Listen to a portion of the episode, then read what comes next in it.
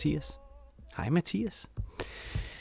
Ja, som annonceret i sidste episode, så er det jo altså endnu en gang blevet tid til en omgang øh, solo-ævl. Øh, og I må nøjes med mig, øh, fordi Mikkel, han sidder sikkert lige nu og nyder en sangria, forestiller jeg mig, et eller andet sted øh, i Barcelona og holder en velfortjent efterårsferie. Så en øh, soloævl øh, bliver det altså til, øh, men det betyder ikke, at jeg ikke skal drikke øh, en øl. Og den øl, jeg har valgt, det er en overgæret Baltic IPA fra Limfjords. Øh, en Limfjords IPA fra, fra Tisted Bryghus. Øh, der står, det er en special aftapning, og ellers står der ikke så meget andet om den, end at det er en øl med noter af mørkristet malt, øh, som har en fantastisk aroma, der fuldendes af en velafbalanceret smag af frisk øh, af friskhed fra humletyperne Chincook, Amarillo og Mosaic. Det er en 6,5 i alkoholprocenten. Så den vil jeg så kaste mig over og øh, mindes, øh, eller hvad skal man sige, sende varme tanker til, øh, til Mikkel jo, som både elsker Tisted Bryghus og også IPA. Så, så den er lidt til ære for, for ham.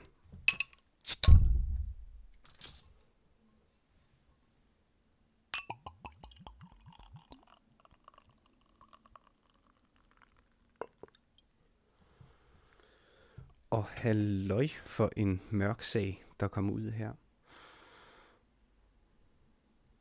Altså virkelig sort som en stavt. Hold da op. Meget spændende.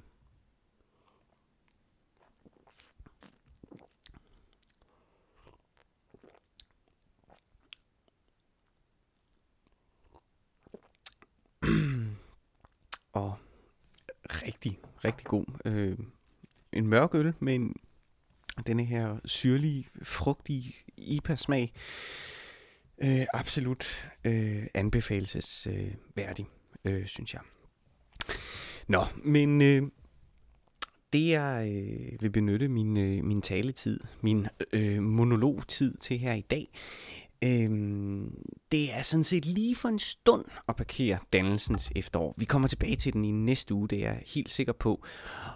Og i virkeligheden kommer jeg måske også lidt ind på den i denne her episode, men, men det er ikke øh, mit primære øh, objekt for den her solævel. Det er derimod at gå helt tilbage i selve kernen af, hvad denne podcast sådan set handler om. Og den handler jo selvfølgelig om øh, punkt nummer et, som jeg allerede har overstået, nemlig at øh, drikke øl.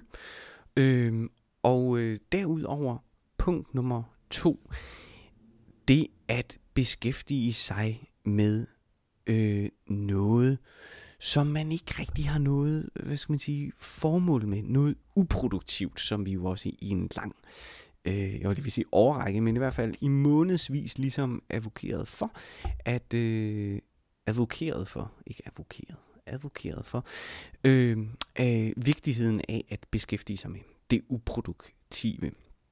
Øh, Mikkel og jeg lavede denne her podcast, som vi har været inde på nogle gange, fordi vi øh, gerne vil have en platform, hvor vi naturligt ligesom øh, kunne tale mere sammen. Øh, og øh, havde sådan set aldrig rigtig, øh, no offense, øh, kære lyttere, havde aldrig rigtig øh, lytter øh, øh, for øje i, i, øh, i den proces. Det var simpelthen et rent Conamore øh, projekt, øh, som vi kastede os ud i alene fordi, at, øh, at vi havde lyst. Og, øh, og det fik mig til at tænke på, øh, da jeg var øh, sådan 5. 6. klasse, og, og øh, faktisk hele vejen op igennem øh, mit gymnasium. Men derfra, hvor jeg ligesom kunne læse frit, øh, øh, fristes jeg til at sige, og så frem til jeg faktisk begyndte på universitetet. øh, der var det, jeg beskæftigede mig med i min fritid jo, naturligvis øh, Conor ting. Øh, og som vi også har talt om tidligere, så havde jeg en god evne til ligesom at øh, frasige mig alt det, øh, som jeg ellers beskæftigede mig med, som begyndte at ligne noget, som ikke længere var Conor Altså for eksempel, da jeg blev god til fodbold i et sådan omfang, at, at det lige pludselig fik en betydning, så stoppede jeg det. Jeg tror ikke, jeg stoppede det, fordi at det fik en betydning, men måske alligevel. Øh, øh, noget jeg i hvert fald virkelig dyrkede, det var de her Conor ting. Det at få en interesse, og så nørde den fuldstændig.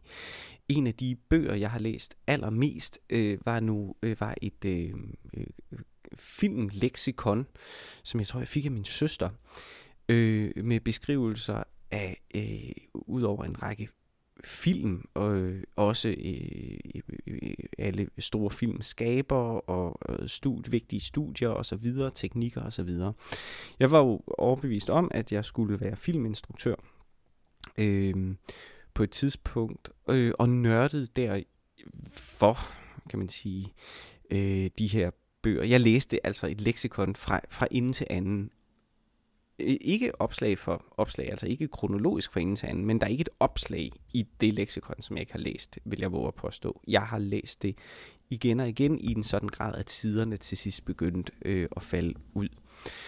Øhm, og øhm, det var ikke noget, jeg gjorde. Det var noget, jeg gjorde, tror jeg, fordi at jeg troede måske, at jeg ville være filminstruktør. Øh, men det var ikke noget, jeg gjorde, fordi jeg ville lave film. Jeg har faktisk aldrig lavet en film. Så det var en anden måde at gå til øh, et objekt på noget, som øh, gjorde mig nysgerrig. Øh, altså, jeg dykkede ned i øh, et emne, alene for at dykke ned i et emne. Øh, og det er sådan set noget, som, som jeg altid har gjort helt tidligt, der tilbage i 5. og 6. klasse, var det atomfysik. Øh, 7. 8. 9. klasse var det så øh, film. I gymnasietiden, der ændrede det sig lidt mere specifikt til at handle om dramaturgi. Øh, så det var sådan nogle, jeg fandt nogle øh, smalle interesser, som jeg så virkelig, virkelig dykkede ned i alene. Øh, og blev ved med det alene, fordi at jeg interesserede øh, mig for det. Øh, og, øh, og det er ikke en ting, øh, som faktisk har forladt mig. Og grunden til, at jeg gerne vil tale om det her i dag, det er fordi, øh, øh, jeg synes stadig, det er vigtigt. I en travl hverdag, i en ustabil verden, øh, er det vigtigt at have de her safe havens, øh, som vi har talt om, øh, som vi for os synes, at denne her øh, podcast er, og som vi i, i, i mangel på øh, bedre muligheder, øh, øh, særligt nu for eksempel, hvor at Master Fatman er død, øh, er der ikke så mange andre safe havens derude, altså platforme, som ligesom bare dvæler i en tidsløshed, hvor man ikke forsøger at perspektivere det til samtiden, eller øh, politisere, eller noget som helst. Sådan et sted, hvor at man kan nørde sine interesser, det havde vi brug for, vi stiller det til rådighed for jer, ikke? Men, men vi havde i særdeleshed brug for det. Øh, og derfor lavede vi denne her øh, podcast. Øh, hvis man går tilbage til nogle af de allerførste episoder, der taler om, at jeg også lige var begyndt i samme periode at producere øh, vin. Øh, og det var egentlig en interesse, som, som opstod på samme måde. Det var ikke fordi, at jeg har i sinde at blive fransk vinbund eller noget af den stil, eller revolutionere den danske frugtvinsindustri og lave vin, som bliver øh, drukket på Michelin-restauranter verden over. Det var fordi, jeg har altid godt kunne lide vin. Jeg tænkte, jeg ved, hvordan man egentlig laver det. Okay, jeg bor i Danmark, det er svært at lave vin på druer. Hvordan laver man det så? Og så begyndte jeg at nørde det. Og jeg begyndte at nørde det helt afsindig meget. Køb masser af litteratur og læse det, og læse det igen, og læse det igen, og læse artikler, og se øh, dokumentarer, og bla bla bla. Ikke fordi jeg vil andet med det, end bare selv drikke min vin, øh, og tilegne mig denne her viden. Øh, og det fik mig til at tænke på et, jeg, jeg mener, det er et Igor Stravinsky, øh, som på et tidspunkt har sagt, at han øh, ikke brød sig om anmeldelser. Han var, han var ligeglad med anmeldelser. Han betragtede det ikke rigtigt som, som noget. Og det var ikke en, en, en øh, fornærmelse af, af anmelderfaget som sådan. Øh, de var jo sådan set udmærket. De var jo øh, musikteoretikere. De var bare ikke det, han var, nemlig udøvende øh, øh, musikere, udøvende musikskaber. Øh, og det betød, at han ikke kunne bruge deres anmeldelser til noget. Han sagde, at deres anmeldelser de faldt i to kategorier. Det var enten en bekræftelse af øh, deres forestilling, øh, og en, en, en, det var enten en af- eller bekræftelse af deres forventning til, øh, eller forestilling om det, øh, som øh, de mødte. Øh, eller også, i bedste fald måske, kan man sige, var det en evne til at formidle, hvad de forestillede sig deres ideal modtager, altså læseren af den her anmeldelse, hvad de ville synes om et givet værk. Øh, men de beskæftigede sig lige præcis ikke med tilblivelsen af værket. Derfor siger Igor Stravinsky, havde han ikke respekt for det, fordi det ikke var ham, der var modtageren. Det var lige præcis ikke ham som udøvende musiker, der var modtageren. Det var lige præcis dem, som ikke var udøvende musikere, der var modtageren. Igor Stravinsky sagde derimod, at det, at hans kolleger kunne rette kritik af hans værk, betød enormt meget for ham. Fordi at de forstod de skabelsesprocesser, der var. Den kritik vil almindelige mennesker, som ikke var udøvende musikere, ikke kunne bruge det ret meget. Men den kunne han bruge til ret meget. Og øh, når man har et fag, som, som jeg for eksempel har, som producerer teater, kan jeg virkelig godt forstå, hvad det er, han, øh, han mener her. Øh, fordi øh, jeg beskæftiger mig rigtig meget med at præsentere noget, som vil blive vendt og drejet. Øh, der vil være en domsfældelse over det på en eller anden måde, øh, og øh, den kan være mere eller mindre savlig. Øh, der er en risiko for, at det bliver en masse synsninger, at det bliver en domsfældelse, som alene ligesom øh, beskæftiger sig med, om noget er godt eller skidt, men det kan man som udøvende kunstner ikke rigtig bruge til noget, ligesom Stravinsky siger. Øh, Øh, så det at have nogle projekter, som man slet ikke ønsker øh, domsfældelse over, det at have noget i sin tilværelse, som er en stor adskillelse, for det betyder ret meget øh, for mig. Øh, og det er måske derfor, at jeg stoppede med at spille fodbold. Det er måske derfor, at jeg ikke vil sende min vin ind til en Michelin-restaurant, fordi at jeg ikke ønsker en dom over øh, alt, hvad jeg beskæftiger mig med. Og øh, man kan sige, vi er nok flasket op med, at det er en almindelig tendens, at man, man, man tænker, at det er noget, som man ønsker. Altså for eksempel ordet anerkendelse øh, er jo et buzzword øh, i en hvilken som helst øh, øh, ledelsesstrategi. Øh, og, og vi kender også alle sammen, altså denne her, det er jo nærmest blevet sådan en arketypisk, øh, et arketypisk billede. Øh, et barn kommer hen med en tegning og siger, er den ikke grim? Og så skal man sige, nej, den er utrolig flot. Det, som barnet søger der, hvis en sådan situation nogensinde er hent, hvilket den nok er, øh, er selvfølgelig anerkendelse, øh, og ikke en domsafsigelse over, hvorvidt det, de præsenterer, rent faktisk er, er godt eller skidt. Øh, men jeg tror bare ikke helt, det er sandt. Altså, hvis jeg laver vin for eksempel, øh, og deler den med nogen, ønsker jeg ikke nødvendigvis deres domsfæld, øh, domfældelse over den. Øh, lige så vel øh, som... Øh, jeg, jeg, jeg ønsker jo sådan set bare at drikke en vin med, med nogle mennesker, jeg holder af. Ikke?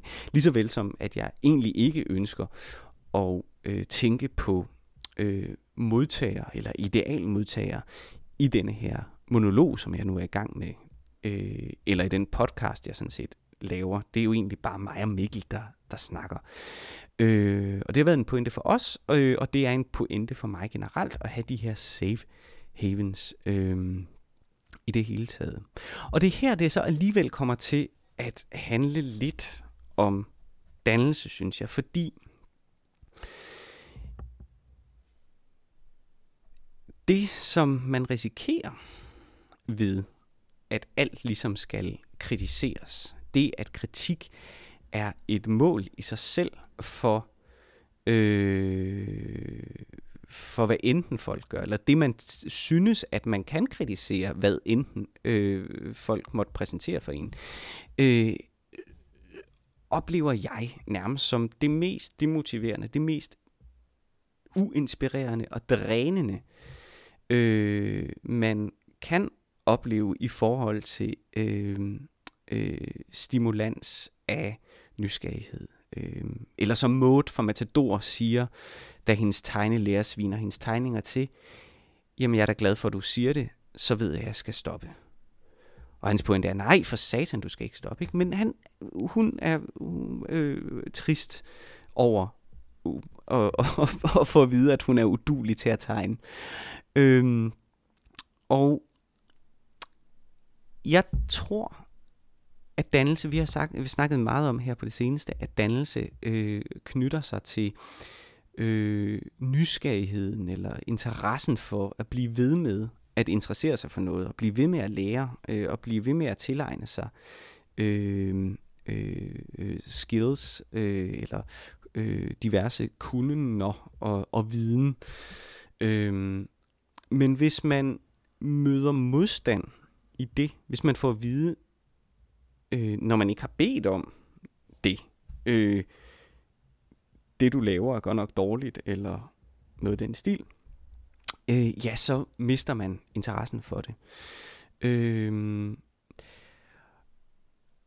så har man den det hvide begær, den, den lyst, den nysgerrighed på at lære nye ting, øh, så synes jeg næsten, det er øh, øh, mere dannende at holde det for sig selv er risiko for at, øh, at blive trynet med den selvfølgelig øh, uformåenhed, øh, som, som vi jo har, når man forsøger at præsentere det, som, som man nu måtte have tilegnet sig.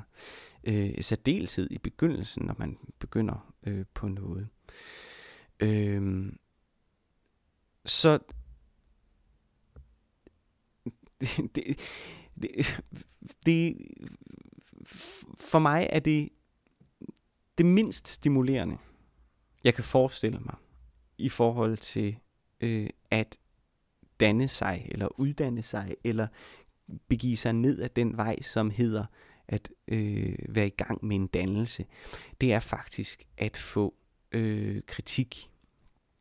Øh, så det vil jeg kraftigt øh, anbefale her på, på falderæbet, øh, at man ikke gør. Det er, øh, synes jeg, dybt øh, umotiverende. Øh, når det så er sagt, så ved jeg ikke, hvad modsvaret er. Jeg ved ikke, hvordan man stimulerer til dannelse. Øh, jeg er født ind i, en, øh, ind i et sind og ind i en krop, øh, som øh, tilegner sig de her øh, øh, den her viden, de her, den her kunden hele tiden, fordi at, at jeg per natur er nysgerrig. Jeg, jeg, og, og som sagt, at det er et safe haven for mig, og begive mig i gang med et projekt, som jeg så kan nørde dybt, dybt, dybt ned i. Øhm, øhm, jeg ved ikke, om jeg vil kalde det dannelse som sådan, men ved nogle personer, der vil det nok være derigennem, at dannelse ligesom opstår. Øhm, jeg ved ikke, om det er noget, man kan uddanne sig til, altså det at være nysgerrig. Øh, da jeg i sagens natur kun har dette sind og denne krop, øh, og aldrig har prøvet andet.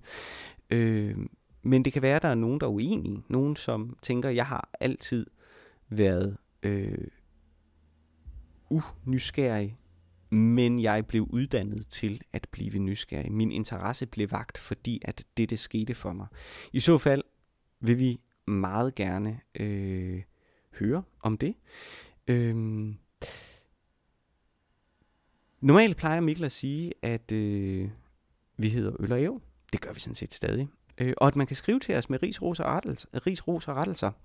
Det vil jeg denne gang, lige præcis til denne episode, sige, det kan man ikke. Man skal ikke skrive til os med ris, ros. Man må gerne komme med rettelser, hvis man siger, at det var ikke Stravinsky, der sagde det. Det var i virkeligheden øh, Balzac eller en eller anden i den dur, der sagde det. Øh, men øh, så skriv til os med rettelser. Det kan man gøre på, øh, på Twitter ved at skrive snabelag Ole Gavl, eller øh, skrive til os på øh, øh, olegavl, snabelag, gmail.com.